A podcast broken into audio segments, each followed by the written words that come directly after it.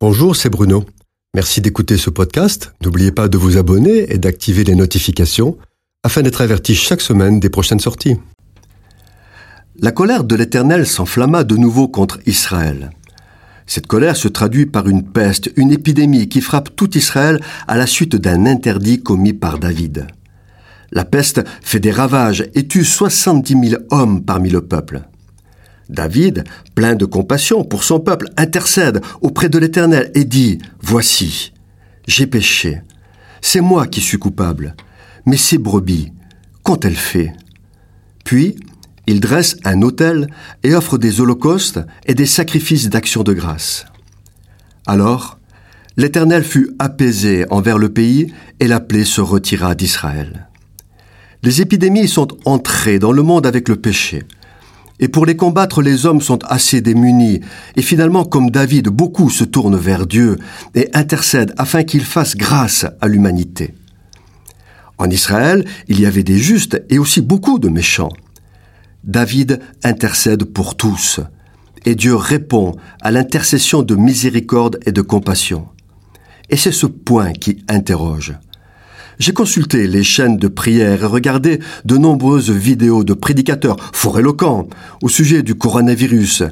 Et chose surprenante, toutes les thématiques, quelles que soient les confessions religieuses, tournent autour de deux thèmes principaux, prier pour la protection de chacun et tenter d'expliquer la raison de l'épidémie.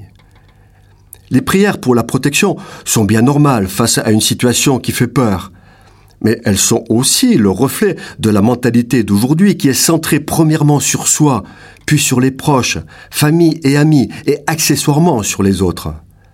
Quant aux prédicateurs, leurs thèmes sont divers.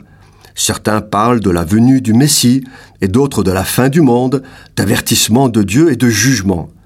Tout cela n'est pas ridicule, et mérite que chacun y réfléchisse. Mais ce qui est étonnant, c'est que l'on n'entend pratiquement jamais parler de deux choses. La première, d'humiliation et de repentance.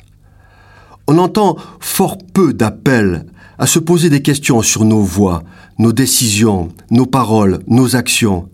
S'humilier devant Dieu pour demander pardon pour nos erreurs, nos compromis, notre manque de louange et de reconnaissance, notre propre justice, notre égoïsme, notre orgueil et le manque d'unité et d'amour si cher à Jésus. La deuxième chose que l'on entend quasiment jamais, c'est demander à l'ange de l'Éternel de retirer sa main et d'arrêter la plaie. Il a comme une sorte de fatalisme, de résignation. David savait que la peste durerait trois jours. Elle était justice de Dieu. Et pourtant, il intercède pour tous les hommes, bons et mauvais, et Dieu arrête la plaie. Jésus nous ordonne d'aimer tous les hommes et d'intercéder pour eux. Dans l'épidémie, beaucoup souffrent, perdent des êtres chers et sont durement éprouvés. Aimer son prochain, c'est d'abord prier pour que Dieu arrête la peste.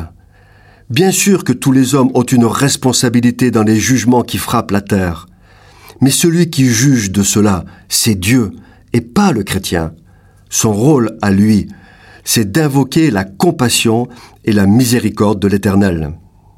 Cette chronique vous a été proposée par Bruno Oldani et Jacques Cudeville.